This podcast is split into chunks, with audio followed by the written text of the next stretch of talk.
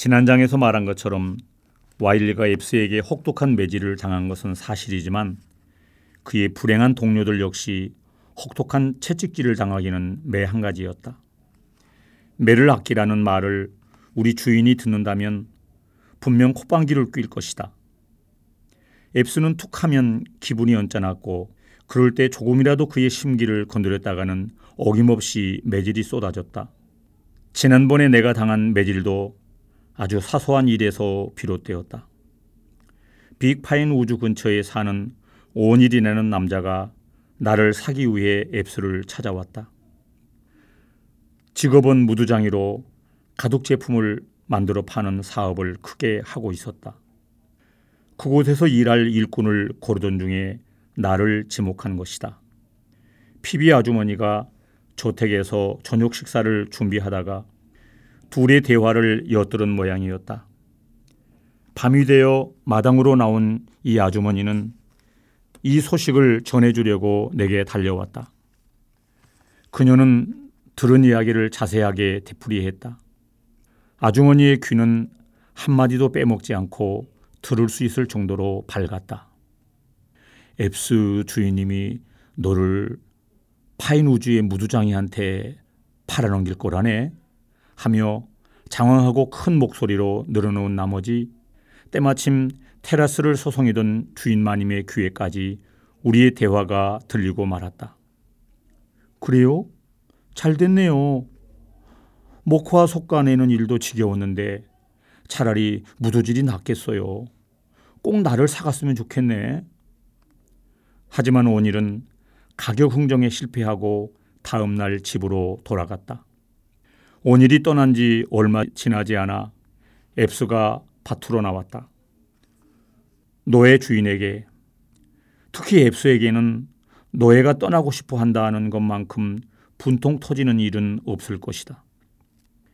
주인 마님이 전날 밤에 엿들은 말을 남편에게 그대로 고자질한 것이다. 나중에 들은 것인데 마님이 피비 아주머니에게 사실대로 틀어놓았단다. 앱스는 밭으로 오자마자 곧장 내게로 다가왔다. 그래, 플랫. 목화 속가내기가 지겨웠다고? 응? 그래서 주인을 바꾸고 싶다고? 응? 그래, 여기저기 돌아다니고 싶지. 여행자처럼, 안 그래? 아, 그래. 건강 때문에 여행을 하고 싶은 건가? 목화 속느라 매일 허리를 구부리고 있는 게 힘이 드는 모양이군. 그래서 이참에 무드질을 해보시겠다고? 아, 좋은 일이지. 끝내주기 좋은 일이지. 깜둥이 주제에 모험심이 있어. 좋아. 내가 무드질을 보여주지. 지금 당장 무릎을 꿇고 그 걸레 같은 옷을 벗어. 내가 직접 등에 무드질을 해줄 테니까.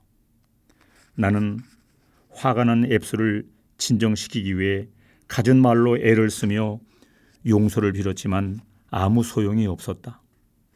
결국 나는 무릎을 꿇고 옷을 벗었다. 드러난 등에 채찍이 날아왔다. 어때? 내 무드질 맛이 어떠냐고? 앱스는 생가죽 채찍으로 내 몸을 후려칠 때마다 이 말을 반복했다.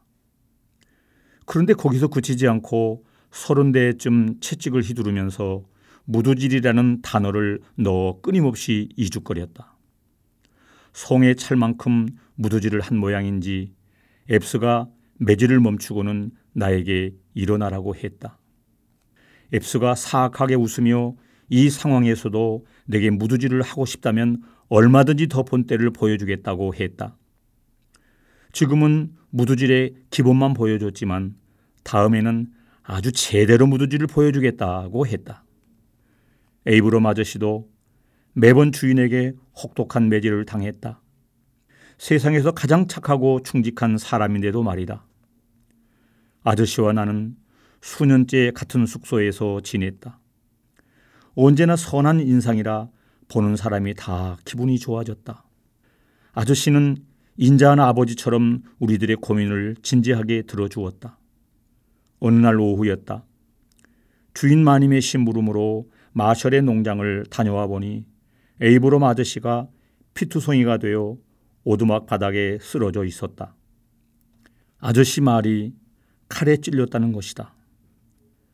에이브롬이 목화를 말리고 있는데 앱스가 홈스빌에서 술에 취해 돌아왔다. 그리고는 갖은 트집을 잡으며 도저히 말도 안 되는 명령을 하기 시작했다.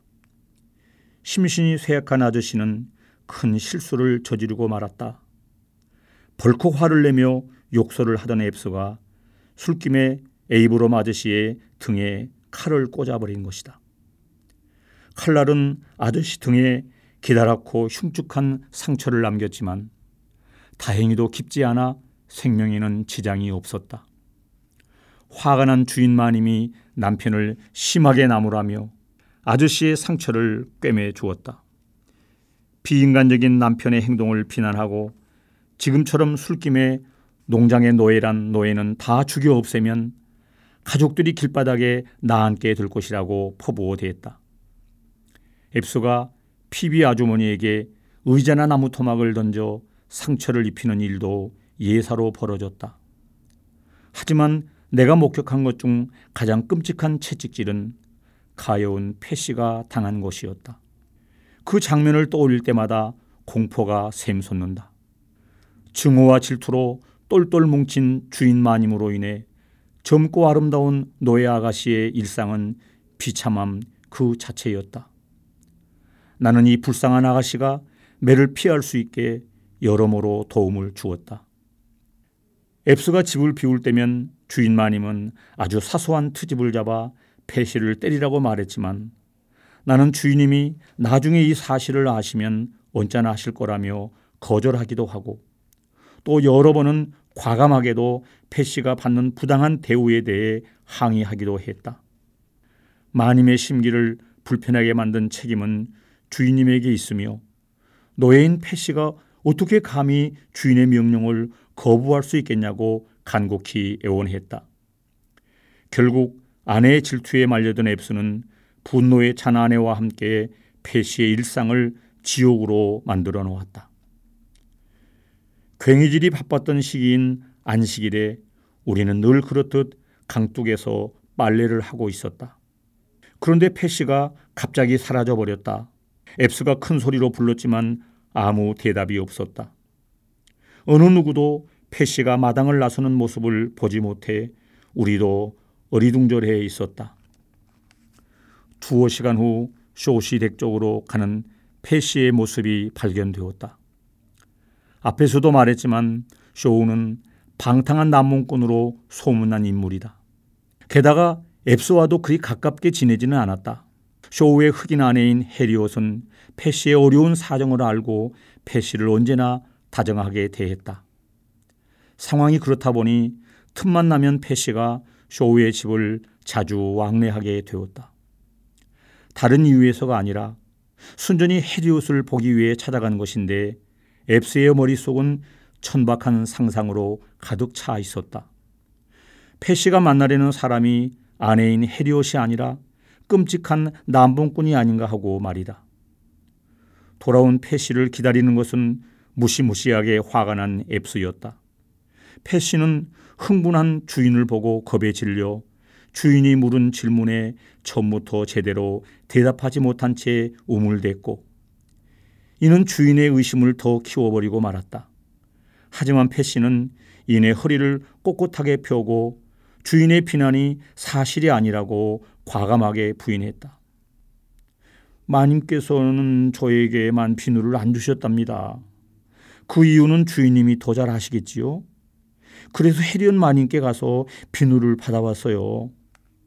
패시는 드레스 주머니에서 비누를 꺼내 보였다. 비누 때문에 쇼시댁 농장에 다녀온 거예요. 주인님, 하노님은 이게 사실이라는 걸 알고 계실 거예요. 거짓말 하지 마. 이 더러운 깜둥이년. 거짓말이 아니에요, 주인님. 설사 절 죽이신다 해도 그게 사실인 거요? 허? 그래? 그럼 본때를 보여주지. 다시는 쇼한테 가지 못하게 말이야. 꼼짝도 못하게 해주겠어. 앱스는 이를 앙담은 채 사납게 말했다. 그리고는 나에게 말뚝 네 개를 가져오라고 시켰다. 그는 부츠 끝으로 말뚝을 박을 지점을 여기저기 가리켰다. 말뚝을 세우자 앱스는 패시에게 입은 옷을 몽땅 벗으라고 명령했다. 결국 실오라기 하나 걸치지 않은 패시가 땅에 엎드리자 패시의 손목과 발목에 밧줄을 감아 각각의 말뚝에 묶었다. 앱스는 테라스로 가서 묵직한 채찍을 하나 가져오더니 내 손에 쥐어주며 패시를 내리치라고 명령했다. 하기 싫었지만 명령을 거부할 수는 없었다. 감히 말하건대 지구상에서 그날만큼 흉악한 광경이 벌어진 날은 없었을 것이다. 앱스마님은 아이들과 함께 테라스에 서서 그 지옥 같은 광경을 만족스럽게 바라보았다. 노예들은 조금 떨어진 곳에서 서로를 부둥켜 안고 있었다. 모두가 고통스럽게 슬픈 얼굴이었다. 불쌍한 패시는 쉬지 않고 기도를 중얼거렸지만 아무 소용이 없었다. 앱스는 이를 갈고 발을 구르면서 더 세게 라는 말을 미친 듯이 외쳐댔다. 더 세게, 더 세게 내리치란 말이야. 제대로 하지 않으면 다음은 플랫 내놈 차례가 될 거야. 주인님, 제발 살려주세요. 제발 절 좀 살려주세요. 아, 하노님, 절 불쌍히 여기소서. 패시는 끊임없이 애원했지만 앱스는 들은 척도 하지 않았다. 살갗은 채찍이 한 번 스칠 때마다 요동을 쳤다. 나는 서른 번쯤 정도 채찍질을 한 뒤 이 정도면 화가 풀리지 않았을까 싶은 생각에 앱스 쪽을 바라보았다. 하지만 앱스는 더 심한 욕짓거리를 퍼부어대며 멈추지 말라고 소리쳤다. 나는 열다섯 대 정도를 더 때렸다. 이때쯤 패시의 등은 온통 그물처럼 얼기설기 뒤섞인 기다란 상처 투성이었다. 앱스는 여전히 분노에 차서는 또다시 쇼의 농장에 갔다가 발각되면 차라리 지옥에 떨어질 길을 바랄 정도로 채찍질을 해주겠다고 고함을 질렀다. 결국 나는 채찍을 던지며 더는 못하겠다고 말했다. 앱스는 계속하라고 명령했다. 거부하면 패시보다 더 심한 채찍질을 각오하라고 위협했다. 그렇게 잔인하고 비인간적인 광경을 더는 참을 수 없어서 마음을 단단히 먹고 단호하게 채찍질을 거부했다. 그러자 앱스는 손수 채찍을 집어들고는 나보다 열배는 더 세게 내리치기 시작했다. 패시의 고통스러운 절규는 앱스의 요란하고 화난 욕설과 섞여 울려 퍼졌다. 과장하지 않고 있는 그대로 말하는 것인데 패시는 살가죽이 다 벗겨졌다. 채찍이 피에 절었다. 핏방울이 패시의 옆구리를 타고 땅으로 떨어졌다. 마침내 패시는 더는 몸부림을 치지도 않았다. 정신을 잃은 듯 머리가 땅으로 뚝 떨어졌다. 비명 소리도 잦아들더니 작은 신음소리만 겨우 토해냈다. 이제 패시는 채찍이 살갗을 파고들어도 아무런 반응을 보이지 않았다. 그렇게 패시는 죽어가고 있었다. 그날은 신이 허락하신 안식일이었다. 따스한 햇살에 휩싸인 밭은 환하게 빛나고 있었고 나무 위에 앉은 새들은 즐겁게 주저기고 있었다. 그렇게 주변은 평화와 행복으로 가득하지만 앱소와 고통의 비명을 지르고 있는 패시 그리고 그들을 숨죽이며 바라고 있는 우리들의 마음은 지옥 그 자체였다. 앱스의 마당 안을 휘몰아치는 광포한 감정들은 고요하면서도 아름다운 풍경의 안식일과는 전혀 어울리지 않았다. 나는 앱스의 얼굴을 볼 때마다 견딜 수 없는 증오심과 더불어 혐오감에 몸을 떨면서 속으로 생각했다. 이 악마 같은 놈. 분명 언젠가 심판의 날이 오면 내 놈이 저지른 죄에 합당한 죄값을 치르게 될 것이다. 드디어 앱스도 힘이 빠졌는지 채찍질을 멈추고는 피비에게 소금물을 가져오라고 시켰다. 패시의 등에 소금물 한 통을 쏟아 부은 후 내게 패시를 오두막으로 데려가라고 명령했다. 나는 밧줄을 풀고 패씨를 부축해 일으켜 세웠다. 패씨는 제대로 서지도 못한 채 내 어깨에 기대서는 조그만 목소리로 수없이 내 이름만 불렀다. 아 플렛, 아 플렛. 옷을 입혔지만 피 때문에 천이 등에 찰싹 달라붙어 금세 빳빳하게 굳어버렸다. 우리는 오두막 바닥에 여러 장의 판지를 깐 뒤 패시를 눕혔다. 패시는 오랫동안 그 위에 누운 채 눈을 감고 고통의 신음을 내뱉었다. 밤에는 피비 아주머니가 패시의 상처에 우지를 발라주었고 다들 최선을 다해 패시를 돕고 위로해 주었다. 패시는 등에 생긴 상처 때문에 움직일 수가 없어서 며칠 동안 엎드린 채 지냈다. 차라리 패시가 그 상태에서 일어나지 못한 채 죽어버리는 것이 더 나았을지도 모른다. 그랬더라면 앞으로 겪어야 할 비참한 나날들을 피할 수 있었을 텐데. 실제로 앓고 난뒤 패시는 딴 사람이 되었다. 깊은 슬픔이 패시의 영혼을 잠식했다. 패시는 옛날처럼 명랑하게 걷지도 않았고 눈에서 빛나던 총기도 사라졌다. 유쾌하면서도 명랑하게 잘 웃떠 나가시는 온데간데 없이 사라졌다. 패시는 절망의 구렁텅이에 빠져 있었다. 잠을 자다가도 자주 벌떡 일어나서는 양손을 하늘로 뻗으며 자비를 내려달라고 애원했다. 특히 예전보다 말수가 급격히 줄어들어 하루 종일 일하면서 아무 말도 하지 않을 때가 많았다. 패 씨의 얼굴에는 언제나 걱정과 근심이 짙게 드리워져 있었고 이제는 웃음보다 눈물이 더 많아졌다.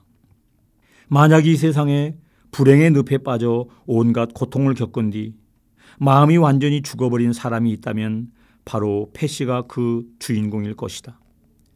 패시는 주인이 기르는 가축과 다를 것이 하나도 없었다. 조금 다른 것이 있다면 값이 조금 더 나가고 예쁘다는 것뿐. 그렇기에 패시는 아는 게 많지 않았다. 하지만 패시도 인간이었기에 완전히 무지하지는 않았다. 자기 나름대로 조금이나마 신과 영원 그리고 그녀 같은 자들을 위해서 돌아가신 구세주에 대해서도 알고 있었다. 영혼과 육신의 구별은 확실하게 이해하지 못했지만 사후 세계에 대해서는 늘 궁금해했다. 패시에게 있어 행복이란 무서운 매질구와 힘든 노동 그리고 난폭한 주인이 부재한 상태였다. 그녀가 천국에 가고 싶은 이유는 단순히 쉬고 싶어서였다. 노예들이 원하는 천국의 기쁨은 다음에 노래 가사가 잘 보여준다. 저 높은 곳에 낙원은 바라지 않네. 이 땅에서 억압받는 내가 천국에 바라는 건 딱 하나. 휴식, 영원한 휴식뿐이네. 노예들이 자유라는 말을 알지 못하고 또 그 말을 완전히 이해하지 못한다는 것은 오해다. 내가 아는 한 북부 사람들은 상상도 하지 못할 만큼 비참하고 끔찍한 형태의 노예 제도가 존재하는 바이오베프의 가장 무식한 노예들조차 자유의 뜻을 아주 잘 알고 있다. 자유에 따르는 특권과 특혜도 알고 있다. 자유만 주어진다면 그들도 노동의 대가를 차지할 수 있을 뿐만 아니라 자신이 주체가 된 가정을 만들어 행복을 누릴 수도 있다는 것을 알고 있다. 더불어 아무리 보잘 것 없는 백인일지라도 노예들보다는 나은 상황이라는 사실도 잘 알고 있다. 한 가지 더 말하자면 노예들은 백인에게만 자유를 허용하는 법이 부당하다는 사실도 알고 있다. 백인들이 노예를 착취하는 것도 모자라 마구잡이로 폭력을 행사해도 노예들은 저항하거나 반항할 권리조차 없지 않은가. 패시는 채찍기를 당한 후 자유만을 꿈꾸었다. 그리고 저 멀리 상상도 할 수 없는 머나먼 어딘가에 자유의 땅이 존재한다는 것도 알고 있었다. 북부 어느 곳에는 노예도 주인도 없다는 이야기를 수천 번도 넘게 들었다. 페시의 상상 속에서 그곳은 마법의 땅이자 천국이었다. 흑인들이 스스로를 위해 일을 하고 밭을 갈고 가정을 만들어 자신만의 집에서 사는 것. 그것이 페시의 꿈이었다. 꿈. 아, 그것은 페시가 이루지 못할 영원한 꿈일 수밖에 없었다. 노예 주인이 집에서 노예를 잔인하게 다루는 모습을 자식들에게 보여주면 그 뒤에 일어나는 일은 불을 보듯 뻔했다. 앱스의 큰아들은 10살 혹은 12살 정도 된 똑똑한 아이였다. 가끔씩 그 아이가 나이 많은 에이브롬 아저씨를 혼내는 모습을 보고 있자면 서글픈 생각이 들었다. 자신보다 나이가 훨씬 많은 어른을 불러내어 어설픈 판단으로 그 어른에게 벌을 내리고 아주 진지하게 채찍을 휘두르다니. 이 얼마나 기가 막힌 일인가. 그 어린아이가 조랑말을 타고 밭에 나가 채찍을 휘두르며 감독관 흉내를 내면 앱스는 무척 기뻐했다. 그럴 때면 아들은 더욱 신이나 더 혹독하게 채찍을 휘두르며 노예들을 괴롭혔다. 가끔 욕이라도 짓거리면 앱스는 만족한 듯 껄껄 웃으며 철두철미한 녀석이라고 칭찬했다. 아이는 어른의 아버지라는 말이 있듯 계속 이런 식의 가르침을 받는다면 원래 본성이 어떻든 간에 아버지를 닮은 어른으로 자랄 수밖에 없다. 노예들의 고통과 비참한 생활을 봐도 조금도 동요하지 않는 비정한 사내가 될 것이 분명하다. 노예 제도와 같은 끔찍한 제도는 인간적이고 관대한 사람의 가슴 속에서도 냉정하고 잔인한 감정을 불러일으킬 수밖에 없다. 어린 앱수 주인님은 훌륭한 성품을 지녔지만 전지전능하신 하느님의 눈에는 피부색에 구분이 없다는 사실을 절대 이해하지 못했다. 그저 흑인은 여느 동물과 다를 것이 없는 존재라고 생각할 뿐이었다. 단지 말을 하고 지능이 조금 더 높아 값이 더 비쌀 뿐 다른 동물과 특별히 다른 것이 없었다. 아버지의 노새를 다루듯이 채찍을 휘두르며 발로 차며 마음대로 부려먹었다. 그리고 백인을 보면 모자를 벗으며 공손히 눈을 깔고 경의를 표하는 것이 흑인의 숙명이자 의무라고 여겼다. 이렇게 흑인은 인간이 아니라는 생각을 주입받으며 자라니 백인들이 무정하고 잔인한 족속이 되어버린 것도 어찌 보면 당연한 일이다.